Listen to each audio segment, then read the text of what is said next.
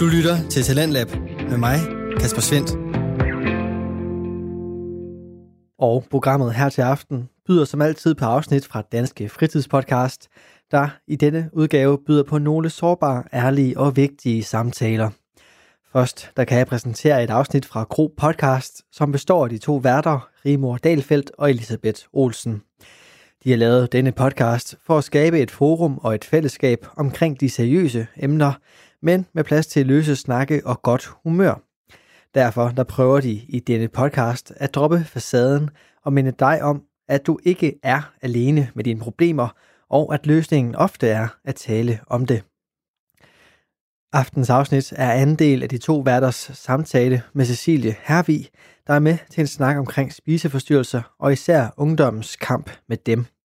Den ærlige snak og det afsnit, det får du lige her.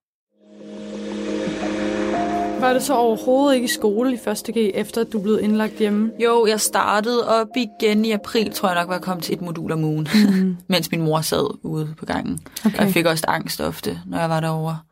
Øhm, og hvad med venner og sådan noget? Er ja. det... ja. Øhm, jeg, jeg føler ligesom, jeg vil aldrig nogensinde, eller det kan jeg ikke sige, men det er rimelig ikke altafgørende, men det er i hvert fald rigtig dejligt, hvis man har nogle mennesker omkring en, som kan rumme, at man er syg. Mm. Øhm, og der er min mor og far, og min lillebror selvfølgelig, øhm, og ellers min familie, men det har også været svært for min store familie at håndtere, ikke? Jo. Mm. Øhm, men jeg var i sådan en pigegruppe i gymnasiet, bestående af fem piger, eller vi var seks i alt, inklusive mig, øhm, hvor især to af dem, Nana og Clara hedder de, har haft enorm indflydelse på, at jeg overhovedet kunne gå i gymnasiet. Altså, øhm, altså de, øhm, det har også bare gjort noget helt specielt for vores venskab i en eller anden forstand, at vi har været igennem det her. Jeg føler virkelig noget, vi har været igennem sammen. Mm. Altså også, og jeg har også mm. været meget, vi har talt også meget efterfølgende, hvordan det ligesom har været for dem at opleve.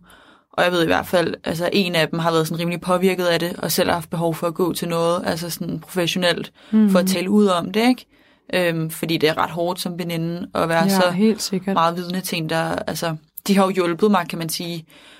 Huske Clara det første stykke tid, i både første G og også, altså hele vejen over halvvej, eller næsten hele anden G, skulle hun hente mig ud foran skolen, altså sådan om morgenen, for jeg kunne, ikke, jeg kunne slet ikke overskue gå på skolen alene, og sådan, øh, og også helt indtil marts i 2G kom min mor, hun arbejdede heller ikke det år, øh, kom min mor og hentede mig i frokostpausen, så jeg kunne spise med hende. For jeg kunne ikke okay. spise med andre end mine forældre. Helt ind til studieturen i 2G. Øh, hvor at lige op til studieturen begyndte jeg så at træne med Nana Klar, kan man sige, og spise over på skolen blandt andre mennesker. Øhm, og det var også meget dem, jeg spiste med på studieturen, og de var meget involveret i sådan hvordan, hvordan de kunne se på mig, hvis jeg var ved at få angst, eller sådan, hvis der var noget, jeg kunne overskue, og det var også dem, jeg sov sammen med på studieturen. De ved, de, de ved alt, altså sådan, yeah.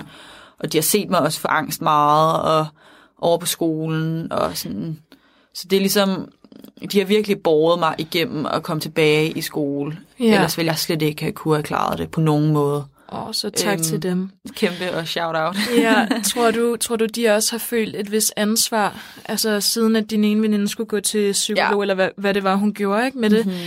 øhm, for at du ligesom skulle blive rask?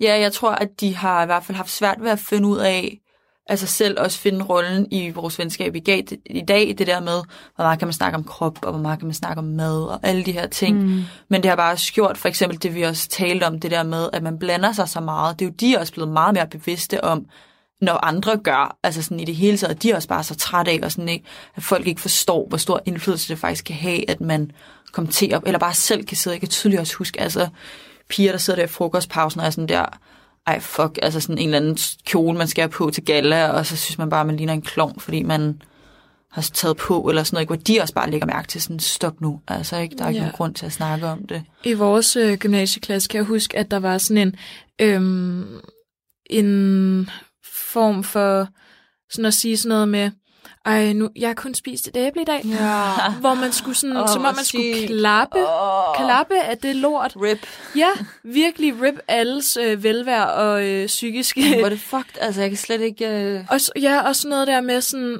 åh, hvor jeg, hvor jeg sådan sulten, men sådan, ej, jeg tror ikke, eller du ved, jeg ved ikke, bare det er bare nogle- sådan en syg kultur, man ja, skaber. det var Altså, en fucked up tankegang. Nej, Ja. ja.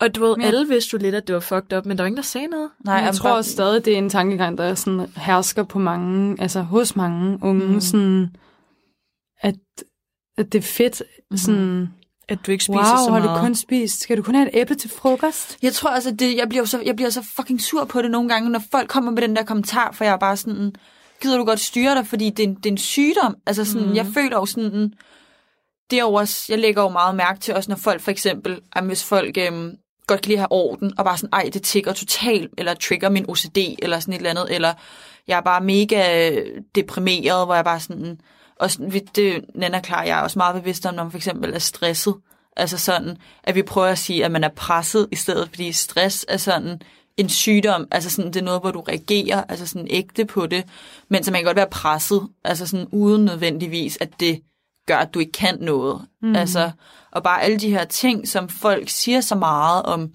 netop sådan noget der med, ej, nu har jeg ikke fået spist det der dag, hvor det bare er sådan, du ved ikke, om der sidder en her, som er, sådan, er mere sårbar, eller sådan er et sted i deres liv, hvor de kan er større chance for, for at udvikle en spiseforstyrrelse. Det er at tage nul hensyn til, til andre mennesker. altså, For nu fyrer du den af, og så, øhm, nice. Altså, man ved ikke, hvad det er for et frø, man sådan kan plante i Nej, en nej. andens bevidsthed. Og vi, det snakkede vi også om på højskolen faktisk, fordi der spiste vi jo alle sammen sammen og skulle Mhm. tage den der buffet.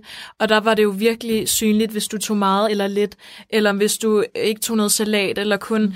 Øhm, og der var der også bare nogle kommentarer, hvor til morgensamling, der var en, der gik op og sagde, ved du hvad, ved du hvad vi, vi bliver nødt til at stoppe med den der madsnak, fordi vi ved ikke, hvad folk har været igennem, og hvad det kan trigger. mm-hmm. Så hellere bare, man må selvfølgelig, det er ikke sådan ens betydning med, at man ikke må tale om mad. nej, Men det er bare den måde, man snakker lækkert. om det. Ja. Mm. Øhm, det der med sådan at kommentere, hold, du gør nok ikke sulten i dag. Mm, så hvem Ja. ved om for den person, at det var virkelig et stort step for dem at tage Mhm. så meget mad, eller Eller whatever, ikke? Whatever. Altså, det er bare sådan... Ja. Men, Og så er det mindste altid, så hvis man er interesseret i noget, så spørg sådan af bekymring, Ja. altså sådan, eller lad være med den der sådan irriterende stikpille, hvor man bare sådan, øh, hvad fuck skal man svare? Altså men det er sådan, også det der, jeg føler bare lidt, at det måske er sådan lidt, jeg ved ikke om det er jantelov eller den danske sarkasme eller eller andet, hvor jeg bare sådan, det var ikke okay det der. Mm. Der er bare, og det er ligesom vi, vi talte om i øh, nytårsforsæt eller fortsæt afsnittet, Elisabeth, det der med grænseoverskridende ting. Mm. Det er faktisk en ting, jeg synes er vildt grænseoverskridende, Mm. hvis folk kommenterer på min mad. Øh, heldigvis, altså føler jeg ofte, at jeg er god til at sige fra at være sådan, Mm. øh, ja, jeg Eller er sådan, sulten i dag, eller, Ja. men, men, men nogle gange, hvis, hvis jeg ikke lige er i humør til det, så kan det seriøst gå mig så meget på, Mm-hmm. at nogen siger sådan, hold da op, du skal have meget flødeskum på din varme kakao, var? Mm. Mm-hmm. Hvor øh, altså, ja, man, nærmest, altså, man kan jo nærmest få lyst, eller jeg kan Mhm. nærmest få lyst til at skrabe noget af det af, og være sådan, nå, undskyld, eller... Ja, og jeg kunne også huske faktisk, da, da jeg havde min spiseforstyrrelse, og der ville jeg jo begynde at lave min egen madpakke øhm, med mine nødder og min lille bitte salat på... Usaltede nødder. Ja, usaltede nødder og min lille bitte salat på 0 kalorier, fucking, øh, og øhm, hvad havde jeg ellers med, så sådan lidt hummus og øh, tre gulerødder, eller sådan noget, Mhm. ikke? Og sådan, det lignede en fin lille madpakke, og jeg kunne bare huske, at, at nogle af de andre elever, de også begyndte, og især drengene var også sådan, What, what did you bring today, Elizabeth? Og sådan, Mm-hmm. der begyndte at være den her fokus om min madpakke, øhm, som, hvorfor havde de ikke kommet hen til mig bagefter Ja. alene og sagt, Ja, præcis. jeg det kan godt nok se, det. at der har været en ændring, mm-hmm. du Mhm. spiser ikke så meget, hvad det, der egentlig foregår, Mhm. i stedet for, at det skulle være det her Det er forum netop foran det, det er mennesker. så- Men føler mm. du Mhm. ikke også lidt, at det var en ophævning, eller sådan, uh, it's so exciting, altså det er så spændende? Ja, øhm, måske, men jeg blev også lidt shamed Nå, okay. for det, fordi at Mhm. der man var kan det jo- ligesom godt mærke altså, Ja, stemningen i... Det kan man, og der var det jo lidt ligesom, jeg ved ikke, om det var sådan i USA, det der med, at de fik jo chips, og mm. jeg ved ikke hvad, til frokost. Øhm, og så var der en, der var lidt health conscious, øh, og så skulle jeg ligesom få noget for det, fordi jeg var anderledes der. Men hvad de ikke vidste, var hvad det indebærede. Mhm, mhm. Eller, Ja, ja, ja, bag. indebag. Men sådan, jeg tænker bare lidt i forhold til, at altså jeg ved, altså du er jo ude af det nu, Cecilia, men mm-hmm. jeg Mhm. tænker, hvis man nu, lad, altså det, det du nævner er jo igen, som den er noget af det grunden til, at Elisabeth og jeg startede Mhm. mm-hmm. podcasten, det her med at have nogle mennesker, have nogen at tale med, mm-hmm. have noget, altså det er jo ligesom det, du siger, det er det, der har været med til at for 50 procent Ja, at komme videre. gøre altså meget sådan- for dig. Det er jo netop, og altså for, det er jo også det, øhm, det, og jeg har jo skrevet så mange tanker ned i løbet af at, altså jeg er blevet meget bedre til at skrive dagbog, kan man sige, efter jeg har været syg, eller mens jeg var syg. Mm. Øhm, at, øh, at alfa omega for jo selvfølgelig at komme ud af en spiseforstyrrelse til at starte med, det er jo at få sin spisning på rette køl, og sådan tage på, i hvert fald når man er anoreksi, altså ligesom få styr på de godsøjne, praktiske ting i forhold til at kæmpe med en spiseforstyrrelse. Og det kræver jo enormt meget opbakning mm. fra omgivelser og fra pårørende til ligesom at hjælpe til med det. Ligesom også da jeg jo var hjemme, altså var sygemeldt, altså i næsten halvandet år spiste jeg jo, næsten to år tror jeg faktisk, spiste jeg jo den samme altså menu hver eneste dag. Altså spiste det samme mad. Det blev totalt rutine, det blev bare mm. mekanisk. Altså jeg havde behov for at have ingen følelser involveret med min mad. Mm. Altså sådan, det skulle bare ned.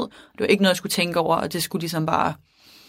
Det er sygt, når jeg tænker tilbage. Det var bare skulle overstås. Ja, fordi at i starten var der så mange følelser involveret med det. Altså sådan, at jeg, jeg kunne sidde og græde over en fucking chokoladekiks i tre timer, ikke? Mm. Altså sådan, som jeg ikke engang kunne tage en bid af. Altså sådan, sygt, altså crazy. Øhm, ja. og så... Øh, altså det der med, så der er ligesom, når man ligesom kommer ud, eller ud forbi det, så skal man ligesom bare igennem en periode, eventuelt en lang periode, hvor det bare sådan, det skal bare, mad skal bare ind mm. af praktiske årsager, og der skal ikke stille spørgsmålstegn ved det, og det skal det bare. Så det har også taget enormt lang tid at komme tilbage til det der med, og rent faktisk at kunne nyde mad, og sådan rumme øh, alle de her andre ting, og det er jo alt sammen ongoing med, at man arbejder psykisk, altså med alt det, der er sket tidligere, og hvorfor man har udviklet en spiseforstyrrelse, og et kæmpe arbejde med ens selv, og ens altså reaktionsmønstre, og ens sådan, trigger, og de ting, man synes, der er svært. Det er ligesom, den fysiske og den psykiske del har jo enormt svært ved at følges ad. Det er næsten umuligt, når man kæmper med en spiseforstyrrelse. Men det er ligesom, når man ligesom står på målstregen, det ved man jo ikke, hvornår er, og hvornår sker, vel? Kan man næsten først se, når den er forbi passeret for noget tid siden. Mm. øhm, men at så på en eller anden måde, så det der, så sker der en eller anden symbiose, hvor det alligevel har, altså, hvor det hele går op i en højere enhed, fordi man kan ikke komme ud af en spiseforstyrrelse, hverken ved kun at forstyrre på maden, eller kun at tale om det. Ja. Altså det bliver nødt til at være begge dele, som, som arbejder sammen.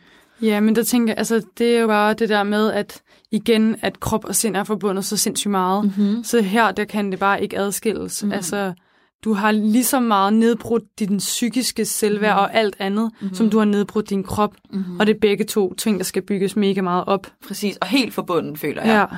Altså, jeg havde jo ret meget et behov for, da jeg arbejder mig ud af min spiseforstyrrelse, at uh, sådan lave en, uh, en ny Cecilie. Det er også derfor, det er så misforstået. Det hører jeg rigtig, rigtig mange, der kæmper med en spiseforstyrrelse, sige, at der er rigtig mange i deres omgangskreds, der siger sådan, ej, vi savner bare så meget den gamle Elisabeth, eller vi savner så meget den gamle, hvor man bare sådan lidt, ja. jeg vil fucking ikke være den, altså jeg vil være ny, jeg vil ligesom, ja. jeg er jo ikke glad for helvede, altså sådan, jeg skal jo ikke tilbage til den der, altså ikke noget med, at man jo, man er jo hele tiden sig selv, det er ikke noget med det, det har også været vigtigt for mig, øh, at forstå, øh, at det er ikke fordi, jeg er en anden Cecilie end Nej, den. Jeg har jo altid været den samme. Den kerne inde i dig Præcis. selv. Præcis men bare hele, hele, mit tank, altså hele mit tankemønster, min tankegang og mit mindset i forhold til altså alt overhovedet, er sådan fuldstændig vendt på hovedet. Og det er jo, altså...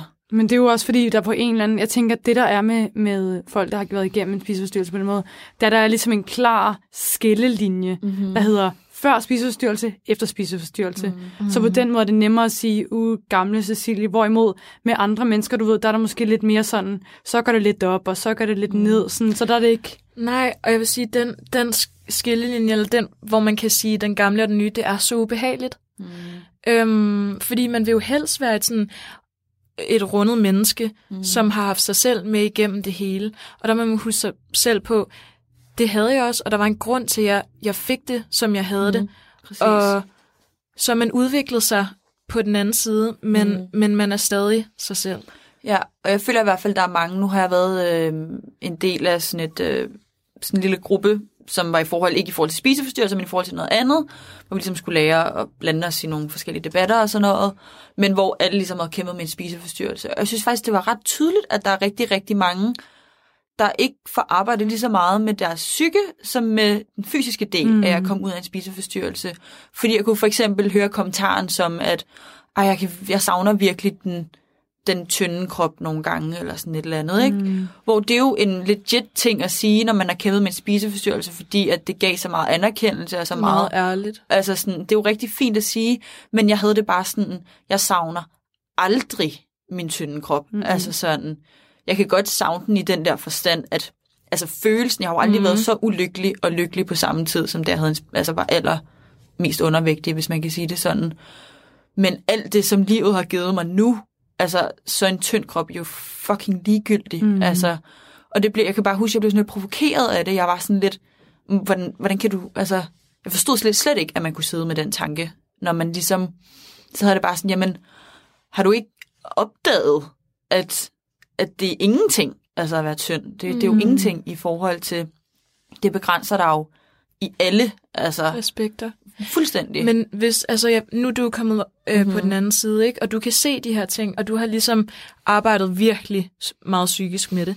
Men kan du stadig sådan se nogle mønstre, eller se nogle øhm, tanker, der ligesom er fra den tid, der nogle gange Mm. kan poppe op og komme med?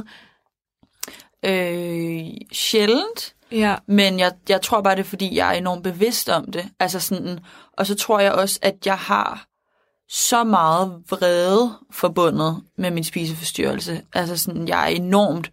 Øhm, og det har hjulpet mig rigtig meget. Jeg har rigtig meget brugt at se min spiseforstyrrelse som en person, altså, som, som bare vil mig ondt. Altså sådan, som bare vil ødelægge mm. mit liv.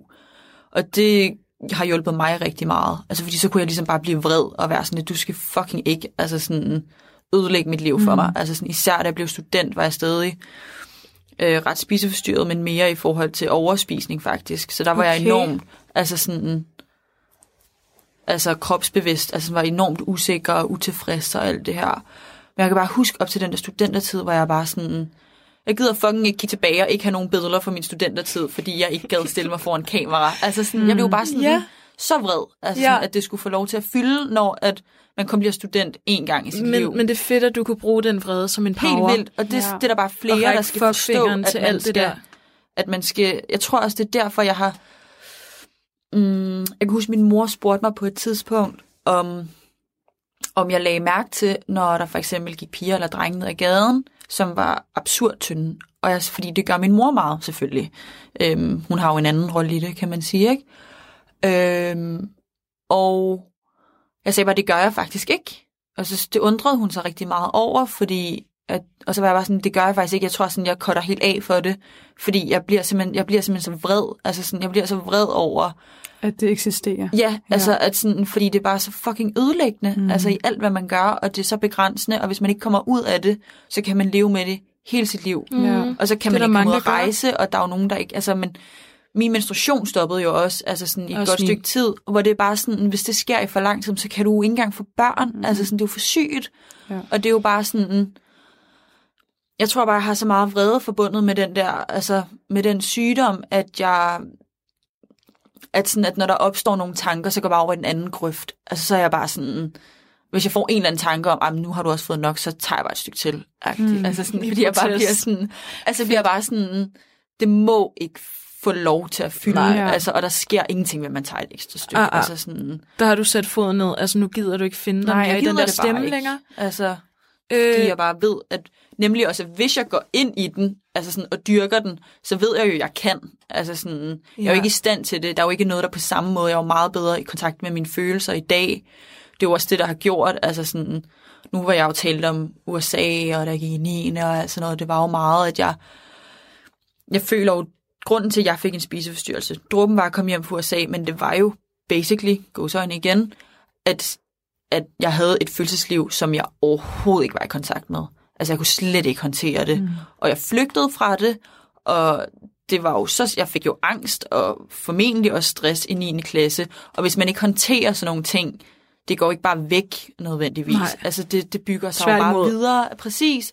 Det bliver bare større, og hvis man ikke taler med nogen om det, så, og så når man tager til USA og oplever altså også traumatiserende ting, så er det jo klart, at når man så kommer hjem fra et ophold mm. og føler sig ensom, altså, så er det, jo næsten, det er jo næsten som skrevet i en eller anden opskriftbog, at så sker der noget. Altså sådan, ikke? mm. Øhm, så det er jo altså det der med, at man ligesom går og bygger noget op, og så for mit vedkommende har det jo meget været, at, at jeg har haft et følelsesliv, som jeg bare, altså, det er jo, min kæreste gik fra mig i sommer, øhm, og det var jo fucking Okay. nederen, Ja. men det var en meget speciel uge, de to uger efter han gik fra mig, fordi samtidig med, at jeg var jo helt nede i kulkælderen, så havde jeg bare en sindssyg følelse inde i mig selv, fordi jeg var bare sådan, jeg, jeg, jo- altså, jeg, jeg, der er ikke en eneste spiseforstyrret tanke, der dukker op overhovedet, Ja, okay. altså som i slet ikke. Nej. Og hele den der måde, alt det der med at ligesom være, have et knust hjerte, altså det er jo totalt undervurderet, hvor fucking nederen det er. Man kan, jo- jeg, kunne ikke, altså, jeg kunne ikke sove eller noget som helst, jeg var totalt ynkelig, ikke? Jo. Øh, men ja. det der med, at i stedet for bare at for eksempel ud og feste, eller bare sådan, altså jeg gav mig totalt hen til det der. Så leder du i det. Fuldstændig, og jeg reflekterede så meget over, hvorfor får jeg det sådan her, hvordan ja. får jeg det bedre, altså sådan, og jeg tror også, jeg kan huske, jeg stod i bad i dag, øh, en dag, og var sådan, at det her er det værste, jeg nogensinde har prøvet, og så var jeg sådan, gud, jeg har haft en spiseforstyrrelse. Det er det alligevel Så ikke, det her, altså det er sådan, sådan. sådan, at jeg kan godt håndtere Ja. det. Altså sådan, Og det er så empowering. fucking, altså, Og det der med, at endelig tager du kontakt med dine følelser, mm-hmm. og lever dig 100% igennem det var en vild oplevelse. Og det gør også i dag, at du ikke, eller nu ved jeg jo, det jo ikke helt, men at du ikke har den traume ja, Ja, fra det, fordi Præcis. At du bearbejdede det. Ja, og jeg tror også bare, det er også bare det, jeg har det sådan, når jeg ser andre kæmpe med en spiseforstyrrelse, jeg er bare sådan, jeg ved godt, det er fucking hårdt at kæmpe sig igennem det, men den respekt og aner- anerkendelse og den der tro, man får på sig selv efterfølgende i forhold til, at jeg kan fucking klare alt. Ja. Altså Ja. sådan, hvis jeg kan klare det her, det siger jeg også til mig selv, hver gang jeg skal til en eksamen. Mm. Jeg kæmpede en spiseforstyrrelse, sådan, det var fucking nederen, og jeg kom igennem gymnasiet, sådan, jeg kan godt tage til en eksamen, det er ingenting. Ja, altså eller sådan, ikke? jobsamtale, Hvad eller, som helst. eller Altså- gøre et eller andet, der er skræmmende. Og det lyder jo sådan helt absurd, at jeg kan sige det, men det er seriøst det, jeg bruger. Altså sådan, og jeg sådan, ja. hvis jeg kan det, så kan jeg alt. Men altså, også hellere bruge det som sådan en Præcis, der ting, der kan styrke dig præcis. igennem livet, end at, åh oh, fuck, det var bare en nederen del af min tid.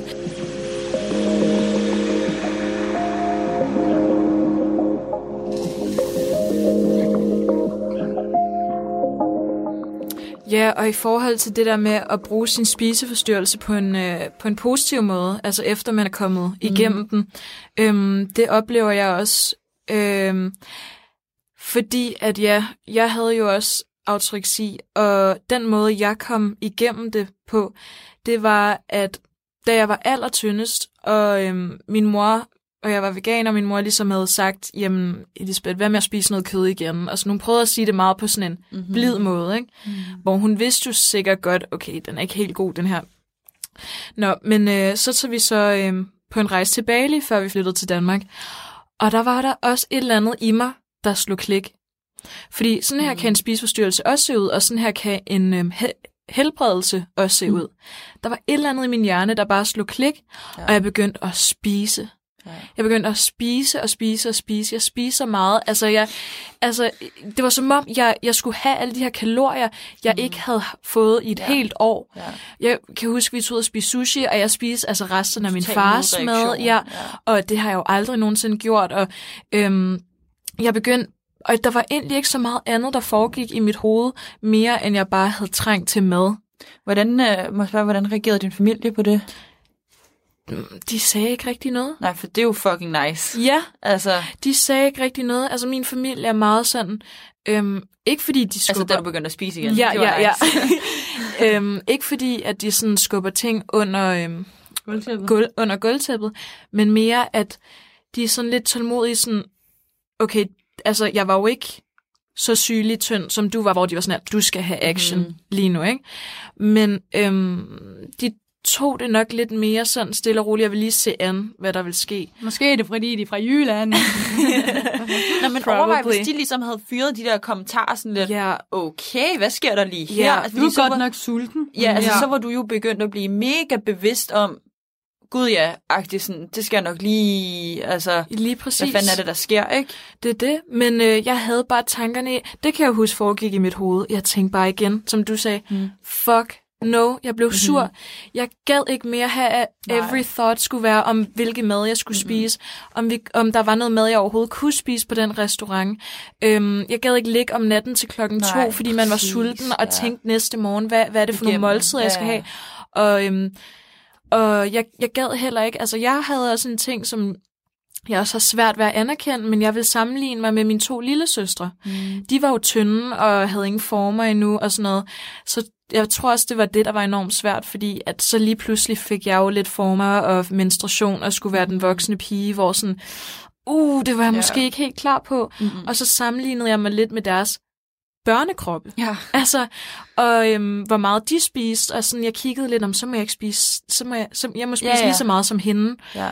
og sådan noget. Øhm, men efter den tur, så kom vi, så øhm, flyttede vi så til Danmark, og øhm, der blev der lige pludselig en masse andre ting, der fyldte i mit hoved. Det der med gym, nye venner, Mm. øhm, nye, altså Balenciaga-tasker. Alt det der andet begyndte at sådan fylde så meget i mit hoved, at spiseforstyrrelsen ikke havde mere plads. Mm-hmm. Så mm, jeg brugte faktisk ikke spiseforstyrrelsen længere til at, øhm, til at kontrollere øhm, tanker i mit hoved længere. Øh, men selvom der var de her andre stress, Mhm. stressende sådan, ting i mit liv, og jeg ved, jeg kan heller ikke give jer noget svar på, hvorfor det var, at jeg så ikke længere brugte den, når det lige pludselig blev så stressende med alle de Ja. nye ting. Øhm, og det vil jeg bare, altså det er jeg så taknemmelig for. Mm-hmm. Og igen, jeg giver mig selv klar på skulderen, at det kom jeg fandme igennem. ja. Og selvom at det ikke var en så øhm, altså, sådan langt nede og svær spiseforstyrrelse som din, så vil jeg også sige, at den kan sagtens se sådan ud. Mm-hmm. Mm. Øhm, Også det der netop, altså, at man kan helbrede sig selv, faktisk. Det kan man også. godt, Det er jo ja. rigtig mange, der gør. ja. Altså, hvor at der netop det der, det pludselig slår klik, eller... Mm. Og det er jo forhåbentlig det, der skal ske og sker for mange. Altså, at man pludselig bare opdager sådan, ja. fuck det her, altså, det er jo bare spild af tid og spild af liv, og Og jeg bliver uvenner med min familie og venner Mhm. Præcis. over det. Og, og alt muligt lort, Men altså. det er meget sådan, jeg kommer lidt til at tænke på i forhold til det der nu her, hvor jeg siger slå klik, fordi at jeg tror lidt, at jeg har haft en anden historie i forhold til at, Mhm. til at øh, øh, cope, hvordan er det nu man siger det Mhm. på dansk, øh, håndtere, håndtere mine følelser, jeg kom hjem fra USA, fordi Mhm. mm. det var netop det der med også, at der ikke blev lyttet så meget til mm. Alle de, ligesom, de svære tider, man har haft, og der var ligesom ikke rigtig, det var ligesom ikke så spændende for folk, fordi Ja, det var så fjernt. Ja. til det, ja. Og da jeg startede på Øregård, så var det slet ikke vigtigt. Altså, mm. det var Mhm. ikke interessant, at jeg havde været i USA. det kun var det, man var i, Ja. der var vigtigt. ja. Så man ikke er andet. Ja, og der begyndte jeg ligesom med nogle helt andre mønstre. Som, det var ikke en spiseforstyrrelse, men min måde at, at arbejde, eller det ved jeg ikke, min forsvar, jeg tror faktisk, det var en forsvar, forsvarsmekanisme, det var bare at begynde at drikke sygt meget, mm. og feste helt meget, og det foregik også sådan i halvandet års tid, hvor det også lige pludselig slog klik for mig, fordi jeg bare var mega langt nede. Så det er Mhm. det der med, at, at man at der nogle gange bare er nogle perioder i ens liv, hvor der sker ting og sager. Det kan være spiseforstyrrelser eller andre. Sådan, det er vel forsvarsmekanismer på en eller anden måde, hvor man prøver at lægge låg på nogle følelser. Ja. Øh, ja, det synes jeg bare også var lidt interessant, at, at det der med at slå klik og kunne helbrede sig selv og blive opmærksom på, hvad det er for nogle mønstre, man har. Mm. Præcis. Det er jo netop det, altså den der evne til at...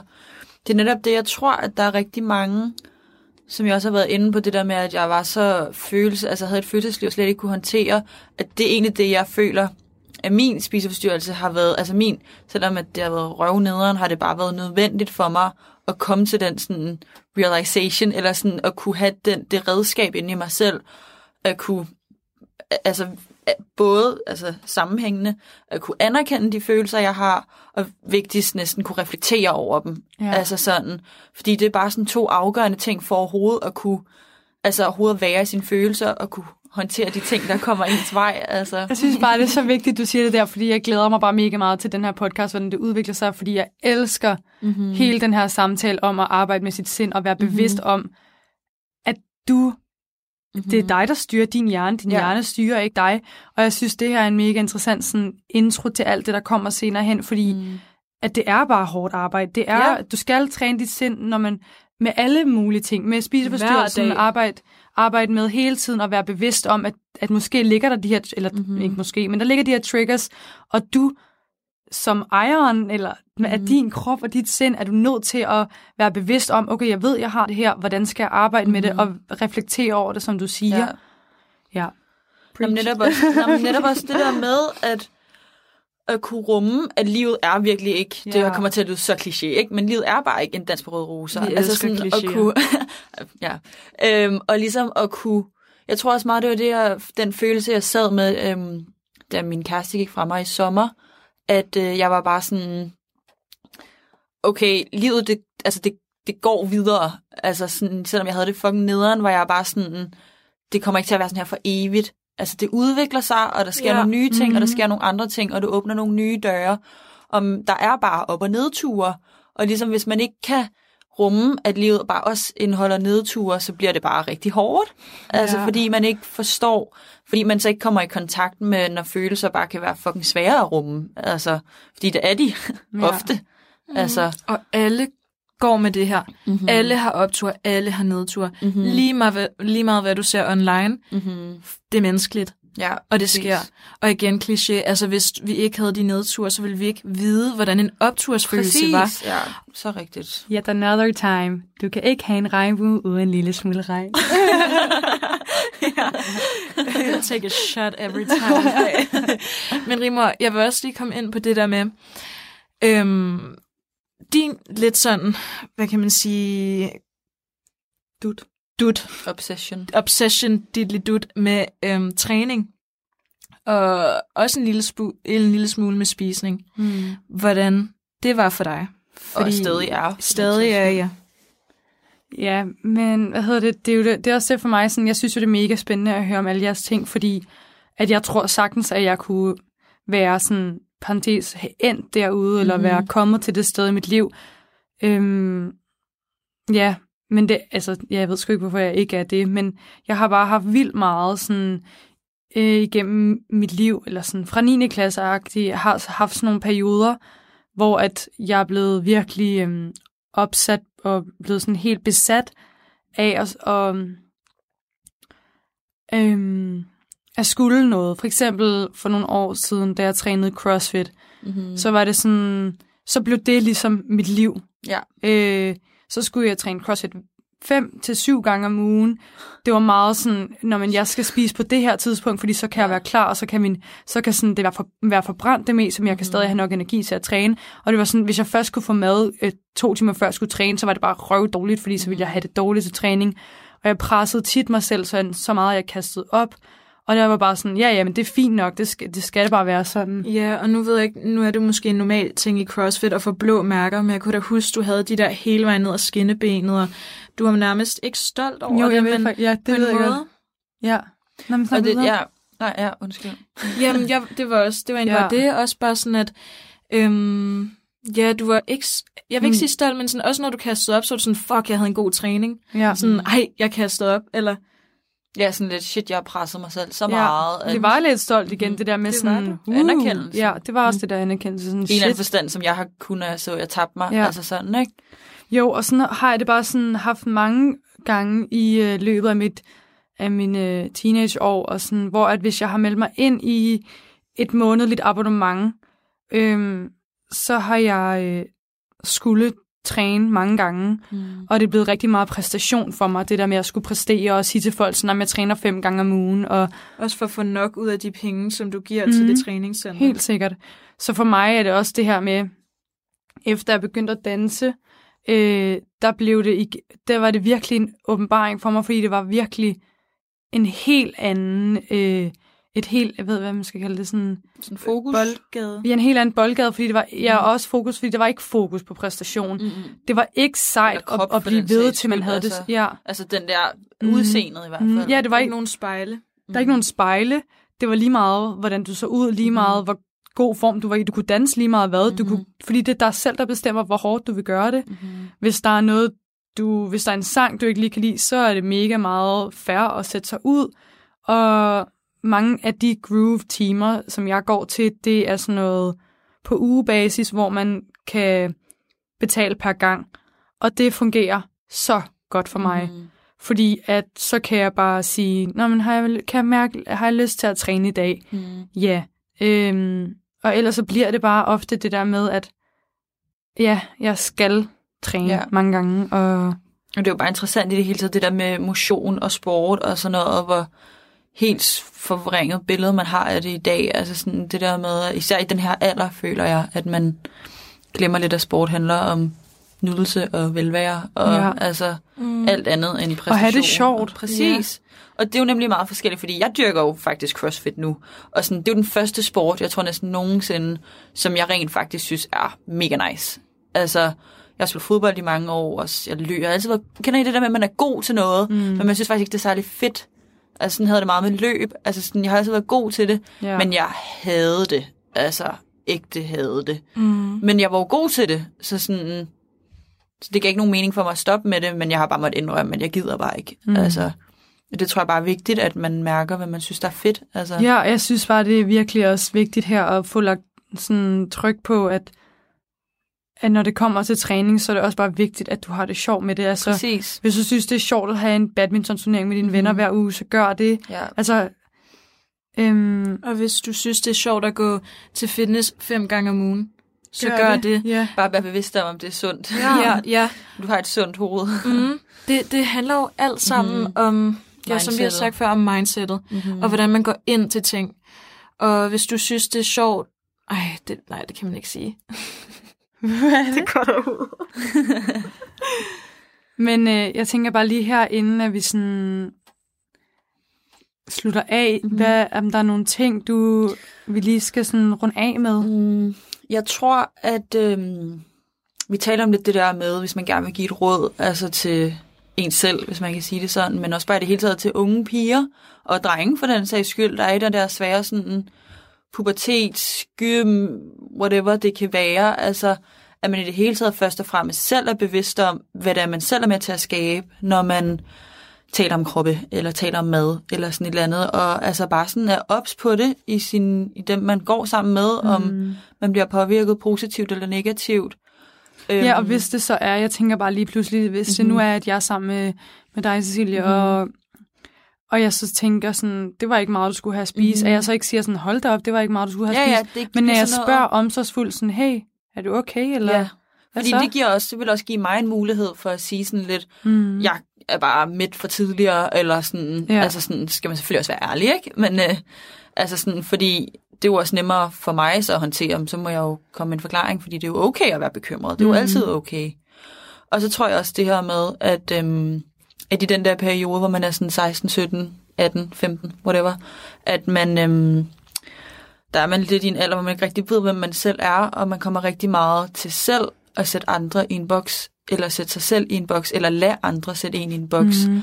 At det skal man bare være mega bevidst om, fordi at øhm, det var i hvert fald det, der fuckede mig rigtig meget op, at man blev, for mig var det meget min karakter, altså sådan, at jeg ligesom blev den person, og ligesom når man får gode karakterer, så hø- hører det også til, at man er perfektionist nemlig, eller man ikke gør noget forkert, og man alle de her ting. Mm. Så folk reagerer lige pludselig meget mere voldsomt på, når man faktisk skejser lidt ud for den her rolle mm. i en eller anden forstand. Og det kan være svært at håndtere. Ja, jeg synes ærligt talt, vi skal slette ordet øh, øh, perfektionist fra ja, ordbogen.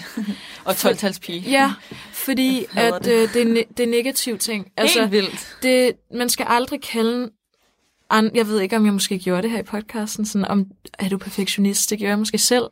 Men øhm, det vil jeg også lade være med, fordi jeg har også fået det at vide nogle gange, mm-hmm. eller sådan, ej, du er så perfektionistisk. Sådan, det synes jeg er den mest nederen kommentar nogensinde mm-hmm. at få.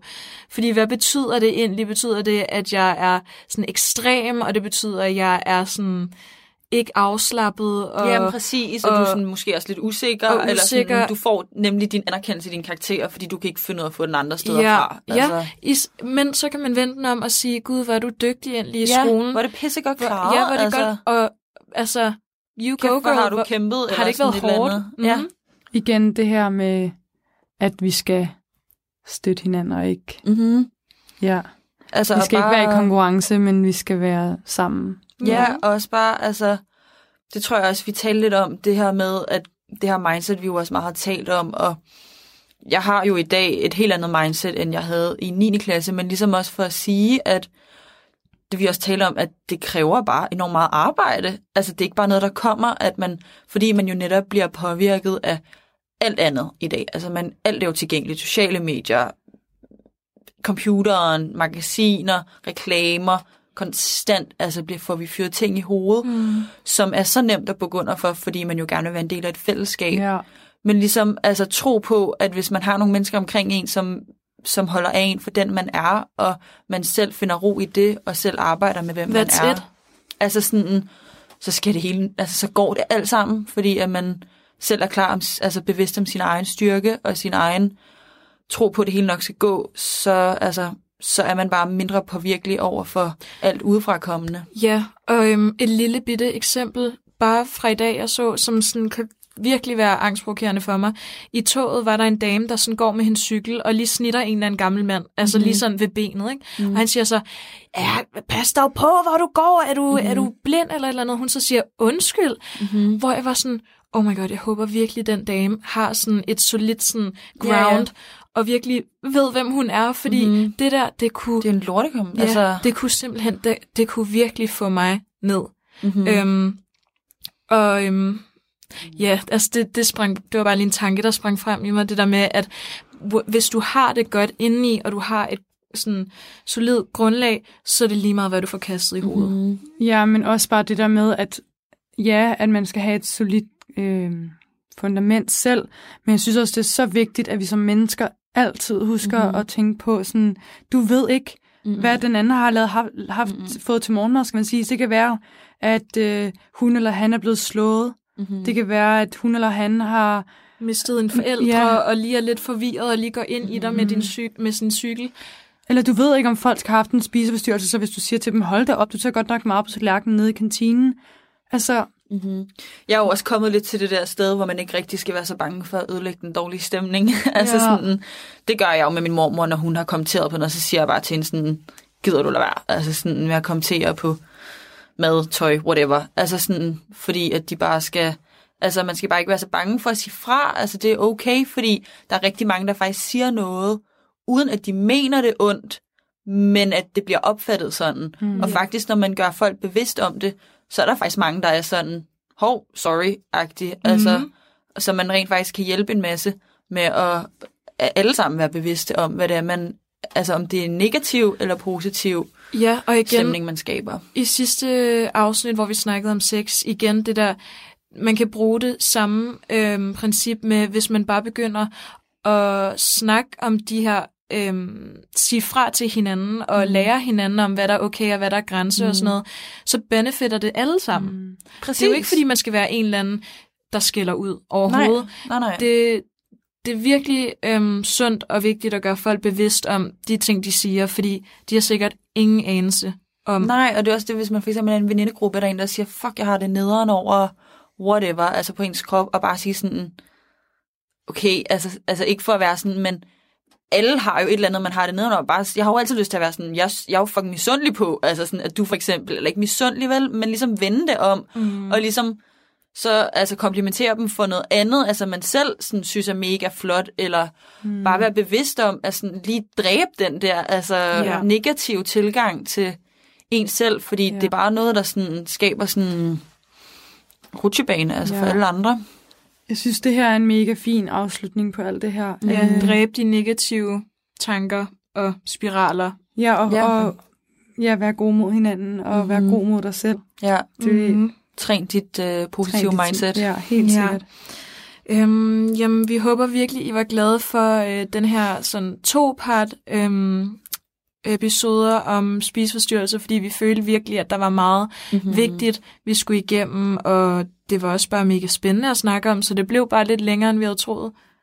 Ja, også man runder jo så mange ting. Altså sådan, det, var, Ja. det kan vi også selv mærke i samtalen. Sådan, så leder det ene til det andet, og sådan, selvom man måske har haft nogle ting, man gerne vil igennem fra Ja. start, ikke? fordi man bare kommer ind på både noget personligt og noget samfundsrelateret, og altså anekdoter, man selv har oplevet og sådan noget, Ja. ikke? fordi der er rigtig mange ting, der bare...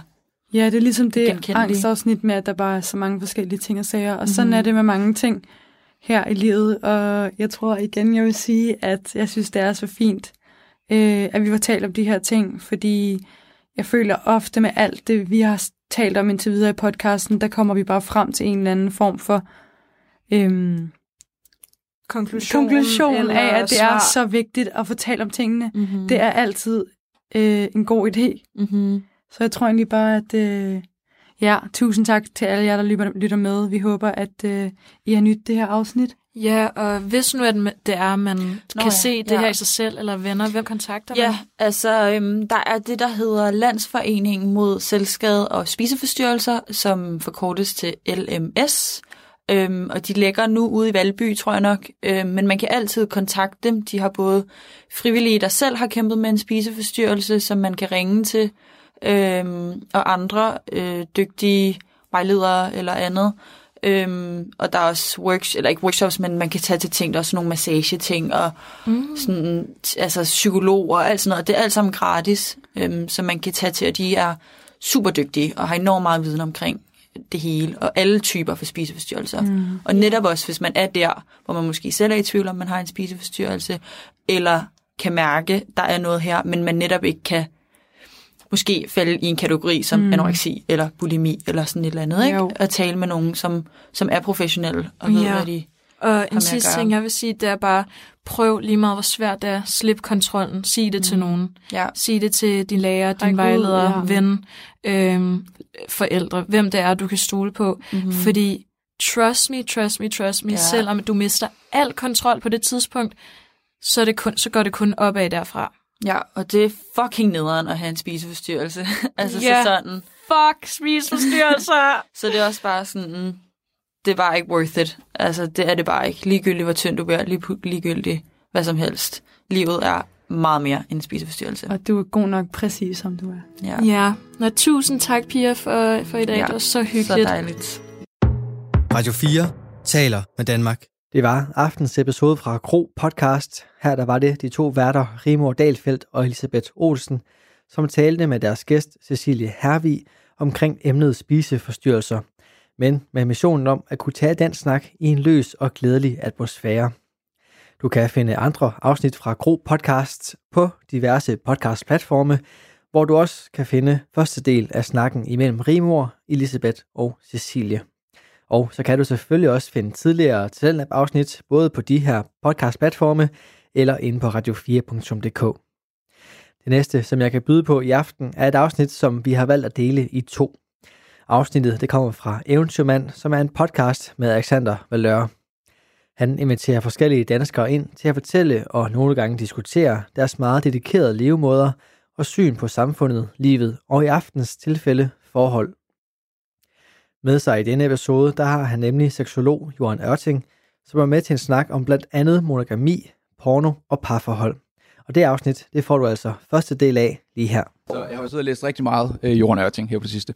Og øh, jeg har læst noget omkring en skole i Holland, hvor at, øh, at, at, øh, at, at du har kommenteret på, at det blandt andet var for, altså det var den her sexskole, hvor man skulle have sex med forskellige mennesker hinanden og indimellem. Øh, at du har kommenteret på, at det var for, at man ligesom kunne øh, udforske jalousi, eller udforske impotens, eller nogle af de her ting. Ja, det var deres måde at undervise på, ikke? Learning by doing. Det virker for mange af os, det der learning by doing. Altså, selvom det kan virke sådan provokerende, grænseoverskridende, når det handler om, om at blive seksolog. Skal man så selv ned på gulvet og ligge på madrasser, og skal man selv bolle, og kan vi ikke bare så snakke om det?